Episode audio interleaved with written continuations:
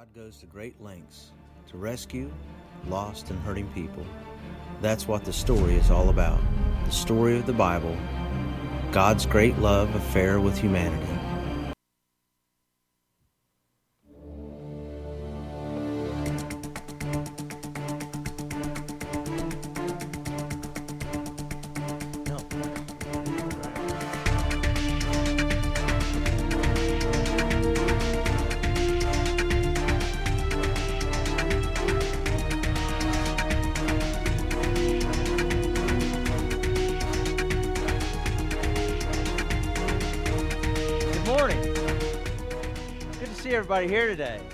Kind of got a subdued crowd because I think you're still processing a lot of food that might be within your body.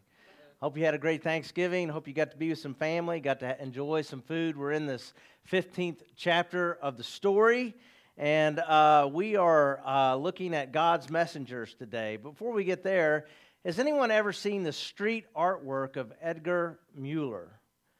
Yeah, so some of the first service that we're here had. Uh, isn't this incredible? He literally paints streets. So could you imagine turning the corner on this street, wherever the street is at, and seeing this before you, this cavern into the ground? Like, I, it would, it would just freak you out, wouldn't it? I mean, this guy is incredible. Uh, some of the work that he does. Uh, this next one is a favorite of mine. Uh, it's called the Emerald City. And so, uh, as you approach this, it looks like you're just walking into a cavern of emeralds and a little waterfall. You know, what what looks like a normal street after he gets done with it looks like a, a, a cave. And here's how he does it: he has a fisheye uh, lens that he lays his project out with. So, uh, from this vantage point, he begins to tape off the lines uh, that will create um, this uh, uh, uh, amazing artwork. And, and to see this final creation, you have to be in about this general position. Uh, if you stand anywhere else, like if you stand at the front or the side of it, it would just look like paint was spilled on the ground. But as he does this, you can here here he is. He's getting ready to finish up this project.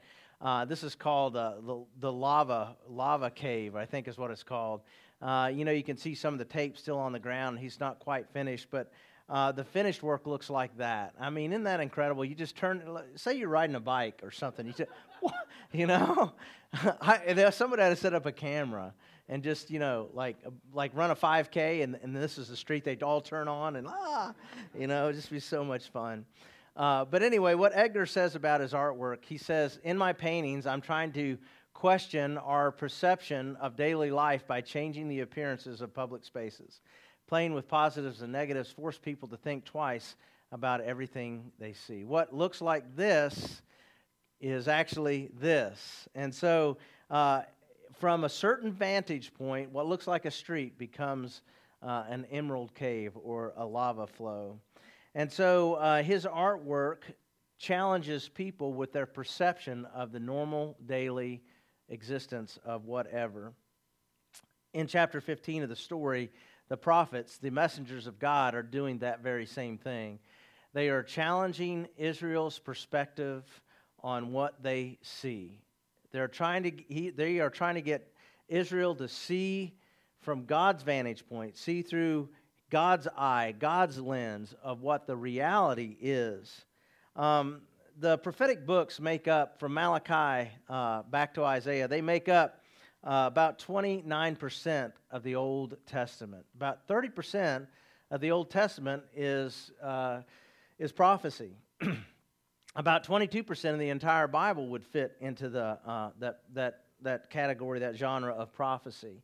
And so the point is this that for us to grasp um, God's perception of Israel requires some time spent in trying to understand the prophets. And it's challenging at times because many times the prophets will use poetry and the tools of poetry to uh, illustrate um, God's perception uh, or God's from God's vantage point the reality that Israel's living. So, so poetry and prophecy is, is can really make it challenging to, to figure out.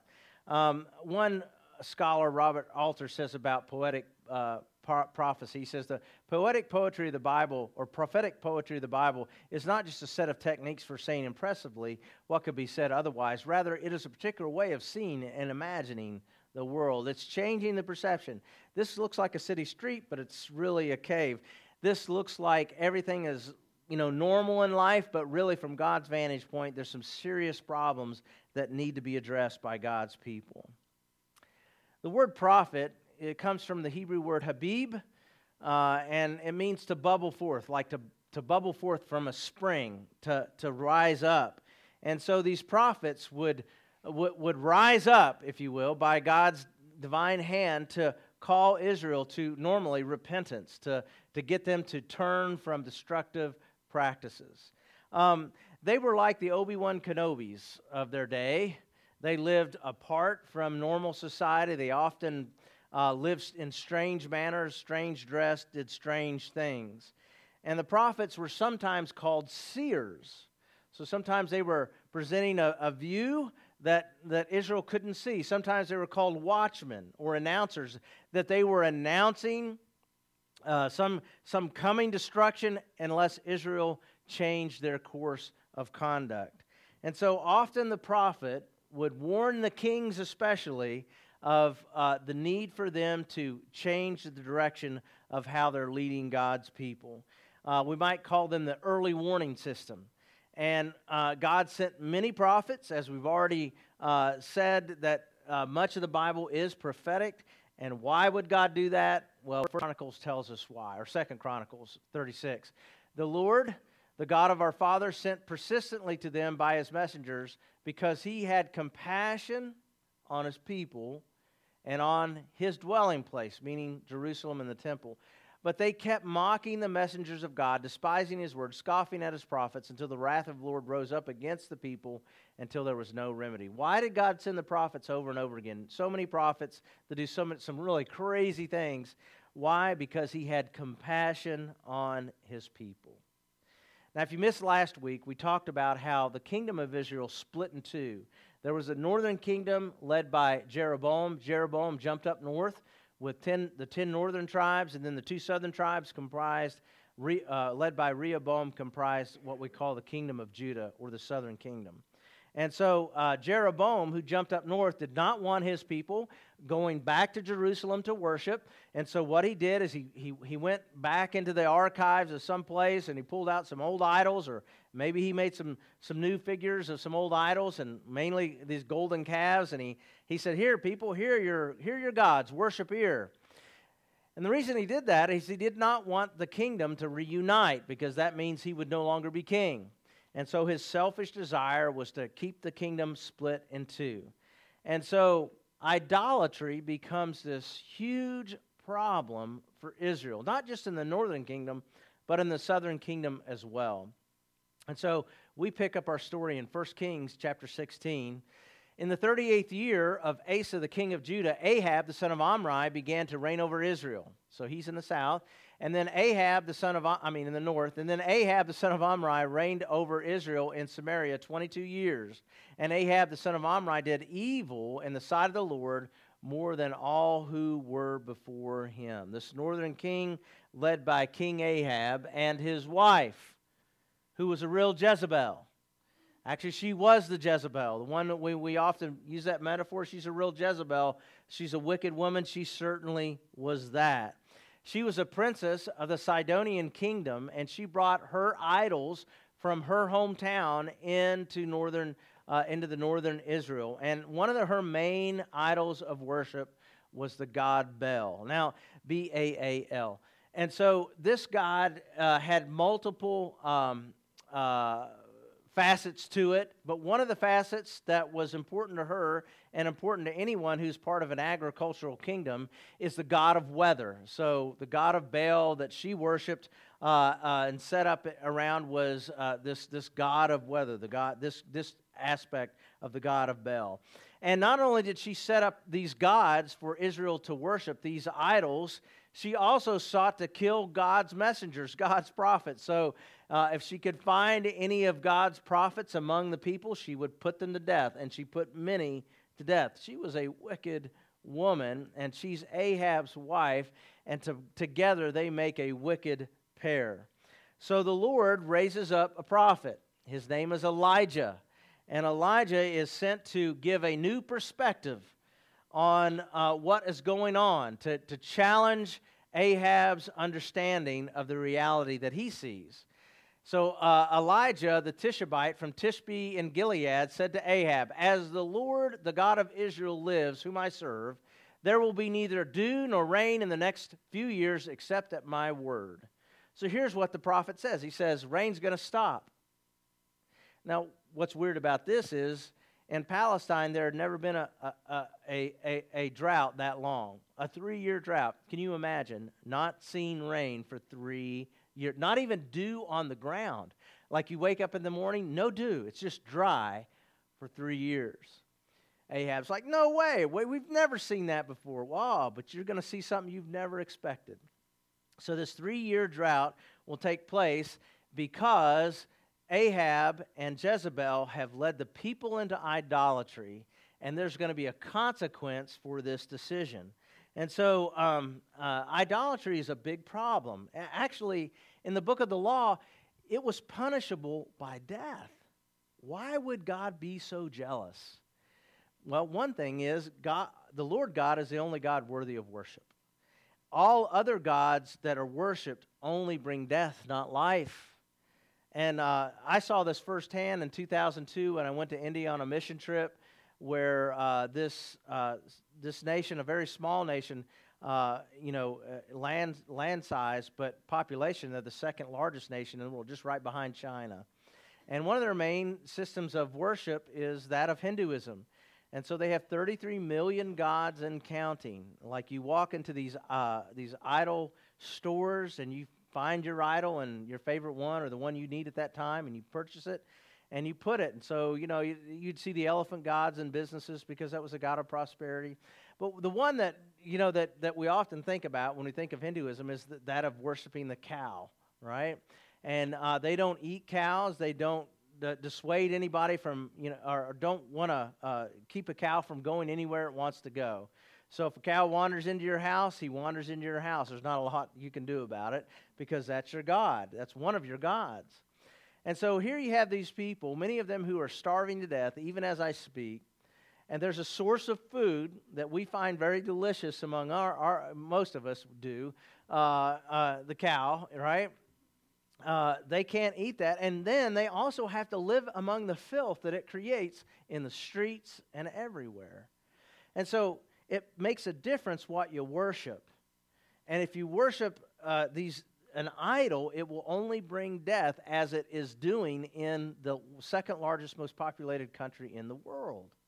And so uh, I just, you know, it, it's just hard to imagine that, that people would bow down to something that, like an animal or something that they fashioned with their own hands but that's what was happening in Israel. They were bowing down to gods that looked like cows. Now, in our country, we don't bow down to cows. Well, some of you might have like a holy moment when you pull up outside of Outback Steakhouse or something. You know, it's kind of like, this is my second church, man. Uh, you know, I don't know if, if you're like that, but uh, but the point is that you know we, we our idols are much more insidious. Uh, like we live in a culture that's so driven by fame and prosperity and, and, and everybody wants to be the next American Idol and they want to get their likes on their social media and, and they want to be popular. And, and so we, we have people bowing down to these gods of money and fame and power and significance. And, and so it, it's, it's just really fascinating to think about uh, how our gods are, these false gods that exist in our country – uh, are taking people out. I, I recently been been watching this uh, PBS special by um, Ken Burns on country music. Anybody been watching this lately? Yeah, it's pretty fascinating. Uh, just amazing stories of how much this music has shaped our culture. Our culture has shaped the music, however you want to see it. But it's alarming to see how many of those just fantastic artists died at the idol of fame. You know, Hank Williams died at 29. And, uh, and Johnny Cash almost died, uh, you know, from, from all this fame. And so So we can see how there are other gods that bring death in our own country. Now, I have a list of questions I'm going to throw up here, and uh, I just want you to sort of think about these. I'll walk through them slowly, but allow you to examine your own life to see if there's any idol worship in your world. Okay, so what are you most disappointed with? Is there anything that comes into your world that um, that you put more hope on than or in than the Lord God if it was taken away. So, what do you sacrifice your time and money for? Is there anything in your life that you give more to than you would give to the Lord God? That's why, you know, that's why we tithe, our family, we tithe first because we want to honor God first with our wealth. Um, if it's kingdom business, if it's got something to do with kingdom growth, if it's got something to do with someone's spiritual development, that's a priority to us. Uh, number three, um, what do you uh, have great fear about or great fear about losing? So if I lost this, or if I lost him, or I lost her, my life would be over. Um, no one wants to lose somebody they love a spouse, a grandparent, a child. Nobody wants to go through that. But if our focus is on the Lord God, we can suffer a significant loss like that, and our life doesn't end. But we know of stories where people lose something or someone and they feel like life can't go on. Um, number four, where do you go when you get hurt? This is probably one of the most important questions in this list of questions. What brings you comfort in times of pain? When you've been hurt at work or at school or in the family, do you turn to like food or, or porn or gambling or do you turn to like sleep or you know drinking or whatever it might be like or do you turn to the Lord? Do is the first place you turn to when life is turned upside down God? Because if it is, that says that we're, put, we're, we're, finding our comfort in the Lord. It's not that our family can't comfort us or our friends or whatever, but it's that we understand that our ultimate source of healing is found in the Lord. Number five, what makes you mad? So some of you might have got mad on Thursday. Some of you might have been mad on Friday, right?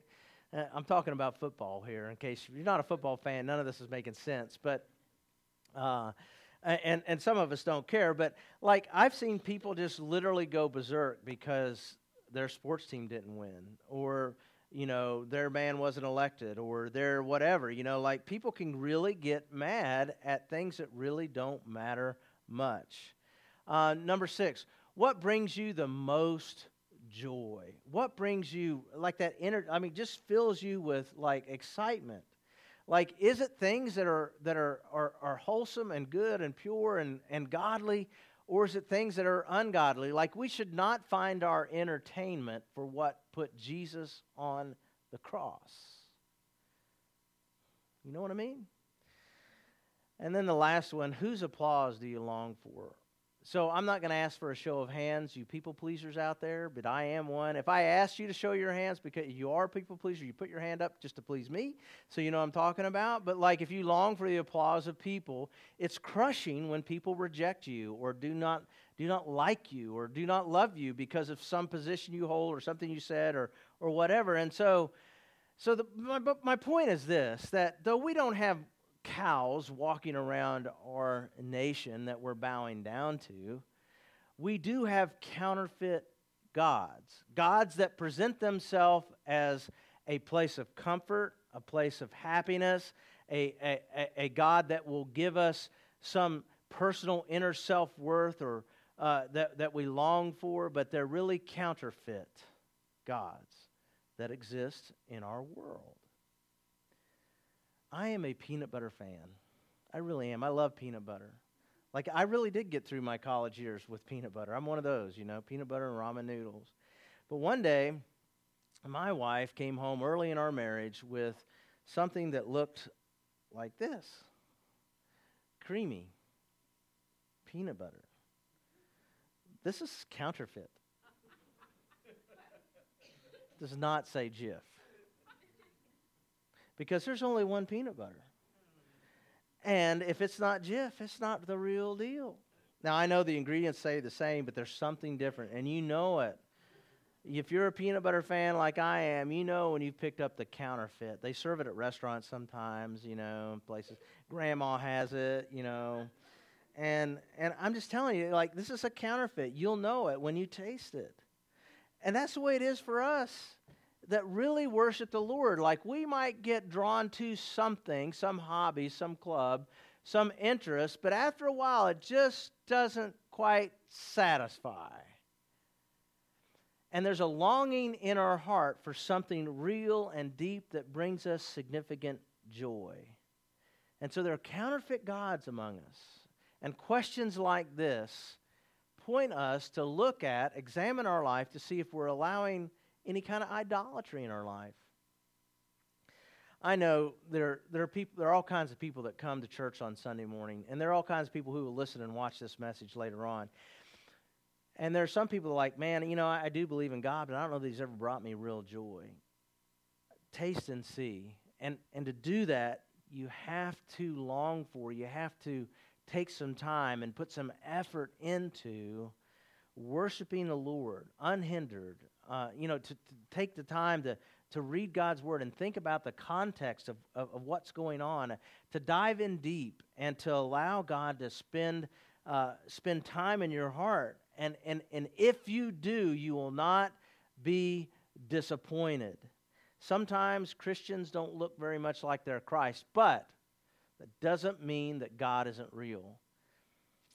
So, in, in this upper story that we've been looking at throughout the Bible, God is trying to renew this relationship that had been broken by sin in the garden. God is trying to bring his people back to him. And so, when idolatry comes into uh, Israel's existence, it's a great threat to the relationship that God is trying to heal. So, back in our story that we're looking at, chapter 15, uh, about Elijah and Ahab, Elijah said, No rain for three years, and then comes the big showdown. Now, uh, what, what's going to happen is Elijah's going to challenge the weather god, the god of Baal. That's why he said, No rain. No rain for three years. This, this is, you worship the God of rain? I'll show you. No rain. That's kind of what happened in the Exodus. Egypt worshiped the Nile, I'll turn it to blood. They worship the sun, I'll turn it to darkness. You get my point. So here's the thing we have to learn God withholds his blessings in the area of Israel's life that they had elevated to a God status. This might be one of the most important points of this message. That when we elevate something to God's status, God will not bless that his his his competition. He's not going to do it. Like if our if our end all is to have this wonderful relationship with Mr. Right or Mrs. Right or whatever, you know, and we'll just sacrifice anything and everything, including our standards of morality, or God's like, you're never going to find it. I am not going to bless my competition. I am not going to allow a co- counterfeit God come between me and you. When you and I experience a drought in our life, maybe it's a drought of joy or a drought of peace or a, a, a drought of fulfillment, purpose. We need to ask ourselves those questions that I threw up a little while ago. May, you know, maybe we're making our self worth about a certain job or certain status in our job, certain promotion, certain elevation. God's like, no, never going to happen because if you're trying to find your self worth in what you do, then you're never going to achieve that because I'm going to allow you to hit rock bottom so that you'll find that your self worth is found in me. M- maybe your God is money. And if I have enough money, I feel safe. And God's like, well, I'm not going to bless that. I'm going to allow you to feel unsafe until you come to the point where you find safeness in me. And then I'll supply that. Maybe uh, it's a big part of problem in our world today. People try to find their happiness and joy in their sexual experiences. God's like, I'm going to let you run that course until you find yourself so empty by all these relationships until you find that the real relationship that you long for is found in me. God withholds his blessings in the areas of our lives that we've elevated to a God status. So, back in our story, Elijah calls for a showdown. And they go up on a mountaintop. Now, summon all the people from all over Israel to meet me on Mount Carmel and bring the 450 prophets of Baal and the 400 prophets of Asherah who eat at Jezebel's table. It's a lot of folks. Like, we're, we're like over 800, we're almost 1,000 people. Right? So Ahab went throughout all Israel and assembled the prophets. On, it's, it's, this is showdown. This is like OK Corral, right? Elijah went before the people and said, How long will you waver between two opinions? If the Lord is your God, follow him. But if it is Baal, if, if, if Baal is your God, follow him. But the people said nothing. So here are all the prophets, uh, almost a thousand, eight hundred and fifty at least, on one side at one altar. Here's one prophet, Elijah, who looks like Yoda, you know, kind of goofy looking, in front of this other other place of worship, this other altar, if you will. And then here's Israel assembled around the mountain face there, and they're, they're, and, and, and Elijah says, Who are you going to choose? Who are you going to choose? And they said, Nothing. They didn't want to make a choice, which you and I know if you don't make a choice, you're making a choice, right? Why didn't they make a choice? Well, it could have been fear. Jezebel was a real Jezebel, right? It hadn't turned out well for those who followed God who were called God's messengers, right? She's been killing those. I think it's a little bit simpler than that, though. I think they wanted both. They wanted to worship the God of their ancestors who brought them out of Egypt. That's sort of their traditional God. But then they had this back pocket God, Baal, who helped them out when they needed rain or, or whatever. And so they wanted both. And, and I think that that's how we are too. We love the Lord God you're in church today because there's some element about who you are that desires God to be part of your life. But then we walk out of here, and there's some other area in our life that we're not quite trusting fully in God. And so we keep, you know, like I remember for me, money was such an issue when I was younger, young family. And like rather than trust the Lord, I trusted credit cards. And guess what I found out? that the God of credit cards will run you in the ground until you're almost destroyed before you finally figure out to trust the Lord God financially. Or, or maybe it's purpose in life. You know, like there, there are people that go through this world never understanding that God can give you more purpose, that He can take he can take a person who's, who's got an average life, put them in an average job, but it's not average when they know Jesus because around them they're showing and demonstrating the love of God to people who don't like. I mean, it's everything changes. So anyway, Israel, I think, wanted both. And, uh, and the, so the prophet, in that one question, reveals their duplicity that they are torn. Their heart is not fully devoted to the Lord, but has been separated by their fears or separated by their doubts, whatever. So uh, we read Elijah said to the prophets of Baal, Choose one of the bulls and prepare it first, since there are so many of you, right? You shouldn't have no problem with that. Call on the name of your God, but do not light the fire.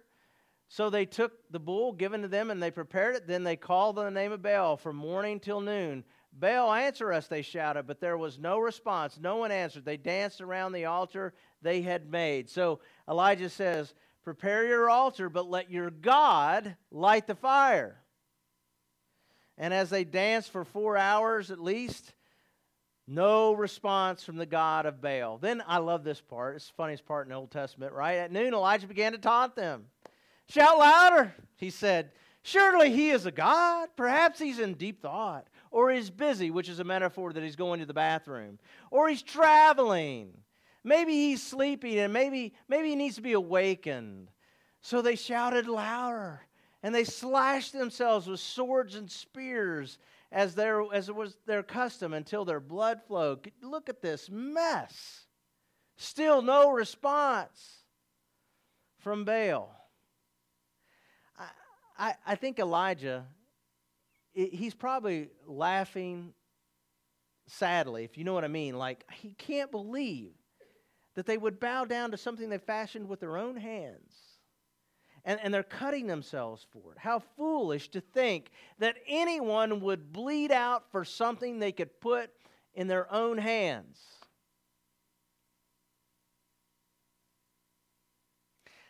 Have you not seen people bleed out for alcohol, for drugs, for porn? I have. We've all heard the stories, maybe we've lived the story, and that's why we're here today. Because there's some part in our life we've bled out for. Till it almost killed us. Had it not been for Jesus, we would have died.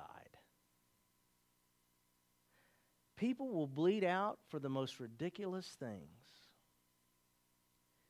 And so I think that's a reason that suicide has so dramatically increased in our life because people have that, every human being has that God shaped hole that only God can fill, but people are constantly trying to put something other than God in that hole, and it will never satisfy.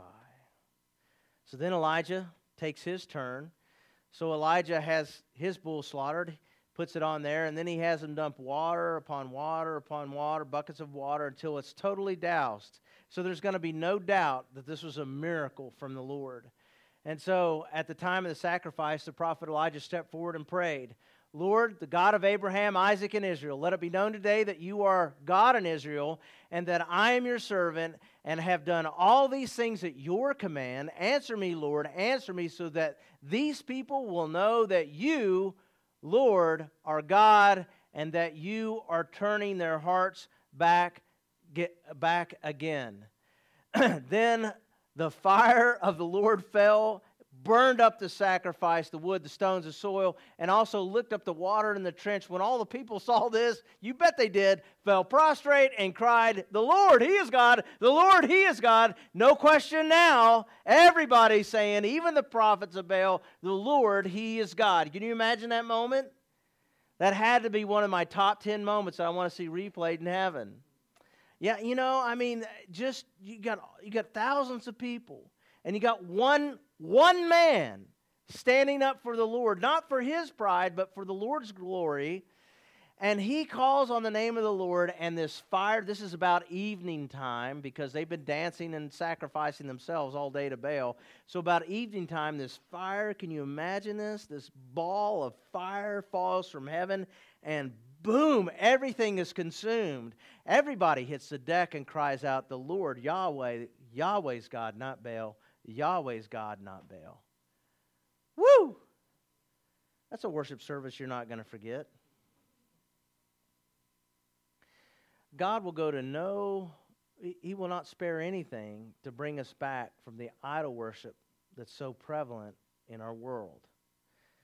He will not withhold anything. And why? Because if you want to hurt God, if you, if you want to hurt God, say you believe in Him and then don't serve Him. Say you believe in Him and then don't worship Him.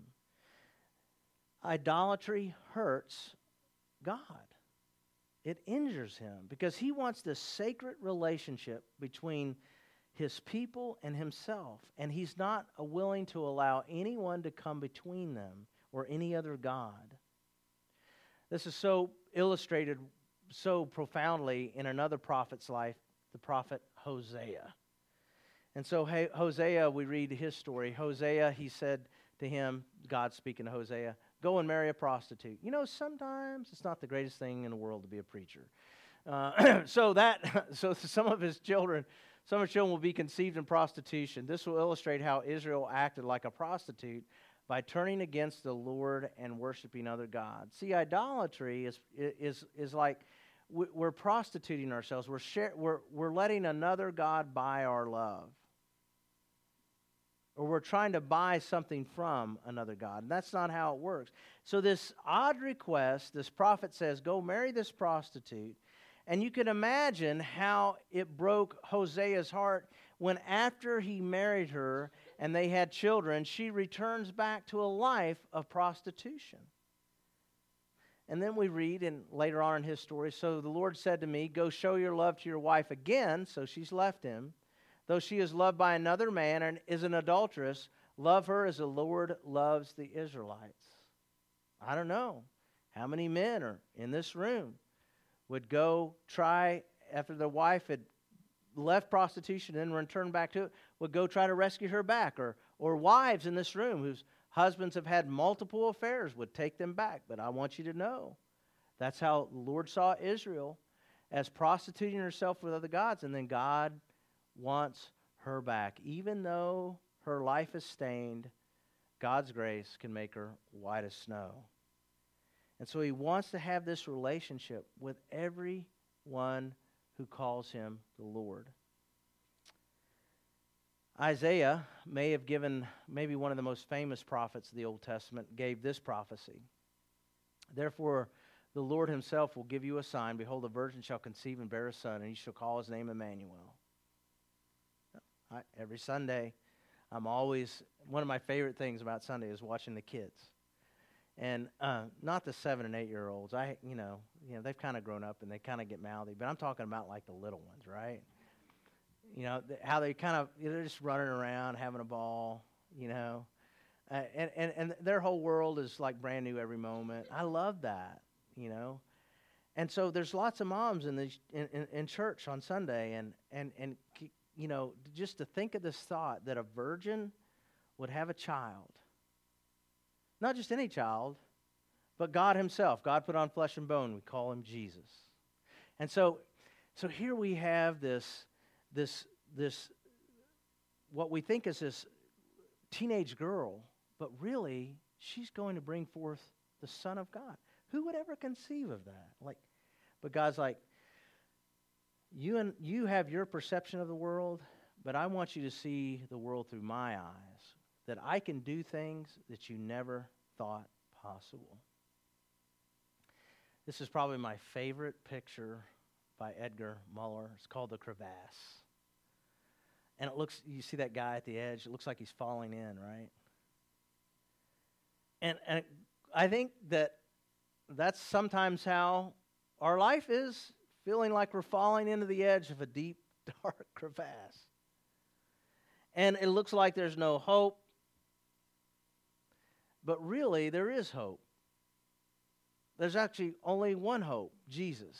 He's the only one who can bridge the crevasse between us and God. He's the only one that can rescue us from the pit of whatever is tearing us apart, whatever's ruining our lives.